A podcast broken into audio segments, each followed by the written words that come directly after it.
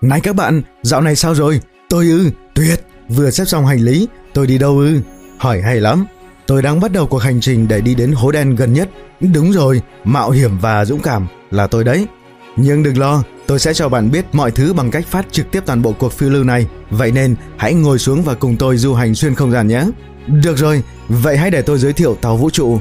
Tên của cô nàng siêu tốc này là kẻ bất khả chiến bại và nhân loại sẽ không thể tạo ra được một thứ như nó trong vài thập kỷ tới đâu. Làm sao mà tôi có được nó ư? Bí mật quốc gia. Vấn đề là khoảng cách không gian luôn dài vô tận. Đó là lý do tại sao chuyến đi như vậy sẽ tốn nhiều thời gian hơn những gì bạn có thể tưởng tượng đấy. Ví dụ, Voyager 1, một tàu thăm dò không gian được phóng vào năm 1977, đang bay ra khỏi hệ mặt trời với tốc độ 40.000 dặm một giờ. Nếu tàu vũ trụ của tôi di chuyển với cùng tốc độ kể trên, tôi phải mất cả 77.000 năm để đến được ngôi sao gần nhất. Ý tôi là, thật sao? Tôi cũng sẽ mất hơn 1 tỷ năm để vượt qua giải ngân hà, nhưng may mắn thay, kẻ bất khả chiến bại nhanh hơn thế nhiều. Ngoài ra, tôi gần như quên giới thiệu bạn đồng hành của mình. Xin lỗi, Liam. Bạn thấy đấy, Liam là một con robot có AI, viết tắt của trí tuệ nhân tạo. Đó là lý do tôi kỳ vọng nhiều vào anh ấy. Tôi sẽ có ai đó để trò chuyện trong suốt chuyến đi và anh ấy có thể giúp nếu mọi thứ trở nên khó khăn. Và bây giờ, hãy bắt đầu thôi nào. Chúng ta đi nào. 3, 2, 1, Bùm Wow! Trái đất đang trở nên ngày càng nhỏ hơn sau mỗi giây. Thời gian dường như còn chưa kịp trôi thì phi thuyền đã ở cách 200 dặm so với bề mặt hành tinh rồi. Bởi vì bây giờ đang là ban ngày, tôi có thể thấy rõ ngũ đại hồ tỏa sáng dưới ánh sáng mặt trời. Và ô kìa, tôi vừa phát hiện ra thứ gì đó đang di chuyển ở bên trái của con tàu. Đó có phải là... Đúng rồi, đó là trạm vũ trụ quốc tế. Bạn có biết rằng nó là vật thể đơn lẻ đắt đỏ nhất trên thế giới không? Hmm, không có gì lạ, với mức giá lên tới 100 tỷ đô la. Số tiền này đủ để mua cho bạn 250 chiếc Boeing 747 hoặc hai bảo tàng Louvre với tất cả bức tranh và tác phẩm nghệ thuật bên trong. Từ tàu vũ trụ của tôi, ISS trông khá lớn, nhưng tôi không hề ngạc nhiên vì chiều dài của trạm là hơn 105 mét, lớn hơn cả chiều dài của một sân bóng đá. Nhưng tôi không có thời gian để nán lại, lỗ đen đang gọi tôi. Bây giờ tôi đang cách khoảng 1.300 dặm tính từ bề mặt trái đất và tôi bắt đầu phát hiện các vệ tinh ở xung quanh.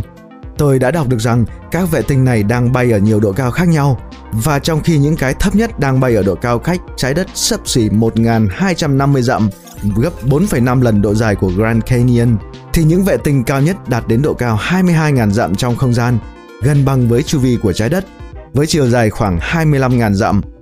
Nhân tiện, rất ít người biết rằng các vệ tinh di chuyển với tốc độ nhanh như chớp, từ 7.000 đến 18.000 dặm một giờ. Ngoài ra, một vệ tinh càng cao nó di chuyển càng chậm, đại khái là thế. Ví dụ, hệ thống vệ tinh theo dõi thời tiết GOES đang quay quanh trái đất mỗi ngày một vòng ở khoảng cách 22.000 dặm trên đầu của bạn và đạt tốc độ tối đa là 7.000 dặm một giờ. Trong khi đó, ISS nằm ở quỹ đạo trái đất thấp hơn, đang lao đi với tốc độ hơn 17.000 dặm một giờ và bay nhiều vòng quanh trái đất mỗi ngày. Vâng, các vệ tinh đang bị bỏ lại ở phía sau và tàu vũ trụ đang đưa Liam cùng chúng tôi bay lên về phía mặt trăng cách khoảng 240.000 dặm tính từ trái đất. Đây là khoảng cách tương tự mà bạn sẽ đi nếu bạn di chuyển vòng quanh trái đất 10 lần liên tiếp. Từ đây trái đất trông giống như quả bóng nhỏ màu xanh sáng treo lơ lửng giữa hư không. Và bạn biết còn điều gì nữa không? Từ tàu vũ trụ, tôi có thể thấy rõ rằng mặt trăng không phải là một khối cầu hoàn hảo, nó trông giống như hmm, yeah, một quả trứng. Wow. Cha, tạm biệt mặt trăng nhé. Chúng ta sẽ đi đâu đó xa hơn nữa. Tôi thấy sao hỏa, sao mộc, sao thổ, sao hải vương đi ngang với vẻ đẹp tuyệt vời. Và nhìn xem có sao Diêm Vương, từng là một hành tinh nhưng sau đó bị loại bỏ. Từ đây, trái đất trông như một ngôi sao nhỏ đang ngày càng mờ nhạt khi tôi di chuyển xa hơn. Nhưng chờ đã, cái gì vậy? Một vật thể đang tiếp cận tôi với tốc độ chóng mặt. Có thể là Tesla? Wow, xém tí thì đụng rồi. Vật mà tôi vừa tránh khỏi va chạm vào phút cuối và mọi thứ xảy ra quá nhanh để có thể thấy rõ. Nhưng tôi khá chắc thứ mình trông thấy là một chiếc Tesla. Ngay bây giờ, tôi đã thực sự cách rất rất rất xa trái đất, vào khoảng 100 đơn vị thiên văn. Vấn đề là khoảng cách trong không gian rất rộng lớn, bạn thậm chí không thể đo đếm nó bằng dặm được. Đó là lý do các nhà khoa học sử dụng thuật ngữ đơn vị thiên văn. Nó bằng 93 triệu dặm, là khoảng cách từ mặt trời đến trái đất Điều đó nghĩa là tôi đang cách hành tinh của chúng ta 9,3 tỷ dặm. Nhưng điều gì đang xảy ra vậy? Tại sao tàu vũ trụ của tôi lại rung lắc dữ dội như vậy? À, tôi biết rồi. Nó đang đi vào vùng cú sốc dứt điểm. Nơi những cơn gió mặt trời đến từ mặt trời di chuyển với tốc độ 250 dặm mỗi giây và va chạm với các vật liệu tạo nên nền tảng của thiên hà.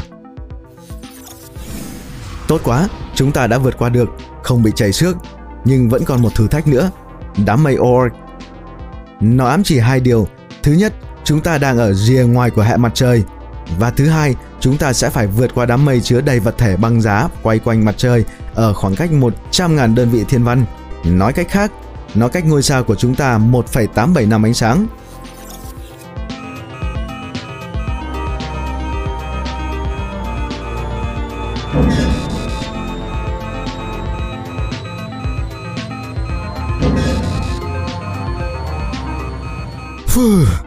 Đây phải là ngày may mắn của tôi, bởi vì chúng ta đã vượt qua đám mây Oort chỉ với một vài vết xước trên thân tàu vũ trụ. Và Sam kia, chúng ta sẽ ra khỏi hệ mặt trời chỉ sau một phần 10 năm ánh sáng nữa. Nhân tiện, nếu bạn cố gắng đến địa điểm này bằng ô tô, chuyến đi sẽ tiêu tốn của bạn hơn 19 triệu năm cơ đấy. Và ngay cả khi bạn điều khiển một trong những con tàu vũ trụ nhanh nhất hiện nay, New Horizon của NASA, bạn vẫn sẽ cần tới 37.000 năm để hoàn thành hành trình. Nhớ đem theo nhiều thức ăn vào nhé. Được rồi, chúng ta đã rời khỏi biên giới của hệ mặt trời và bây giờ tôi đang ngồi trong cabin tàu vũ trụ, ngắm sao chổi và tiểu hành tinh đi ngang qua. Đã tới lúc nghĩ về đến đích rồi. Ở phần trung tâm của khá nhiều thiên hà đều có một lỗ đen siêu lớn. Ví dụ có một cái như thế đang tồn tại ngay tại trung tâm giải ngân hà của chúng ta, cách trái đất khoảng 27.000 năm ánh sáng. Nhưng ngay cả con tàu này cũng không thể đi xa đến mức đó trước sinh nhật thứ 100 của tôi được – đó là lý do tại sao điểm đến của tôi là lỗ đen sao gần trái đất nhất và có kích thước nhỏ hơn nhiều, nhưng vẫn không kém phần bí ẩn. Nó là V616 Monocerotis, còn gọi là V616 Mon. Cách khoảng 3.000 năm ánh sáng và nặng khoảng 9 đến 13 lần mặt trời của chúng ta.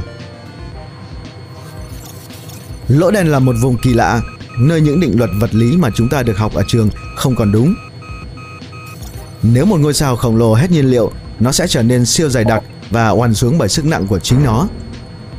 Sụp đổ vào bên trong mang theo không thời gian. Kết quả là trường hấp dẫn của nó trở nên mạnh mẽ đến mức không có gì có thể thoát khỏi, thậm chí cả ánh sáng. Ngay bây giờ, chúng ta đang tiếp cận lỗ đen và sớm thôi tôi sẽ gửi Liam đi khám phá nó từ bên trong. Tôi sẽ không đi xa hơn chân trời sự kiện hay còn gọi là điểm không thể quay lại và bạn có thể đoán tại sao, phải không? Khi một đối tượng vượt qua đường vô hình này, nó không thể quay lại, ngay cả khi thay đổi ý định. Dù sao, Liam nói rằng anh đã sẵn sàng để bắt đầu hành trình. Anh đã xuất phát, dũng cảm lao về phía hố đen, trong khi tôi ghi lại mọi thứ đang xảy ra với anh ta. Anh ấy tăng tốc, trông có vẻ như đang vặn vẹo và giãn ra, như thể tôi đang nhìn qua một chiếc kính lúp khổng lồ vậy. Thật thú vị Càng đến gần chân trời sự kiện, anh dường như càng di chuyển chậm hơn. Anh cố gắng gửi cho tôi những tin nhắn được mã hóa, như chúng tôi đã đồng ý từ trước, nhưng sóng ánh sáng cứ kéo dài đến tần số đỏ và thấp hơn. Tôi vẫn ổn. Tôi vẫn ổn. Chuyện gì đang xảy ra? Liam đã tê liệt, như thể một ngón tay khổng lồ đã nhấn nút tạm dừng, và bây giờ một lực nào đó đang kéo căng anh ấy ngày càng mỏng hơn À, tôi đã đọc về nó rồi. Đó là hiện tượng mì ống khét tiếng, thường xảy ra trong một trường hấp dẫn không đồng nhất siêu mạnh. Lực hấp dẫn của lỗ đen mạnh hơn ở phần chân so với phần đầu. Đó là lý do tại sao anh ấy lại bị kéo dài ra như một sợi mì spaghetti vậy.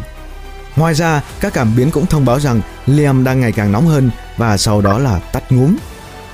Anh ấy đã biến mất và tôi không thể thấy anh ấy nữa. Nhưng vì đã nghiên cứu trước chuyến đi Tôi biết rằng Liam đang ở trong tình trạng rơi tự do và không còn cảm thấy bị kéo căng, phóng xạ hay hấp dẫn nữa. Thật không may, kết nối bị mất và anh không thể cho tôi biết bất cứ điều gì về bên trong lỗ đen. Hmm, đây là điều mà tôi đã không nghĩ một cách thấu đáo. Dù sao tôi hy vọng anh ấy vẫn ổn ngoài kia, bạn của tôi. Và tôi nghĩ mình sẽ về nhà để sẵn sàng cho chuyến du hành vũ trụ tiếp theo.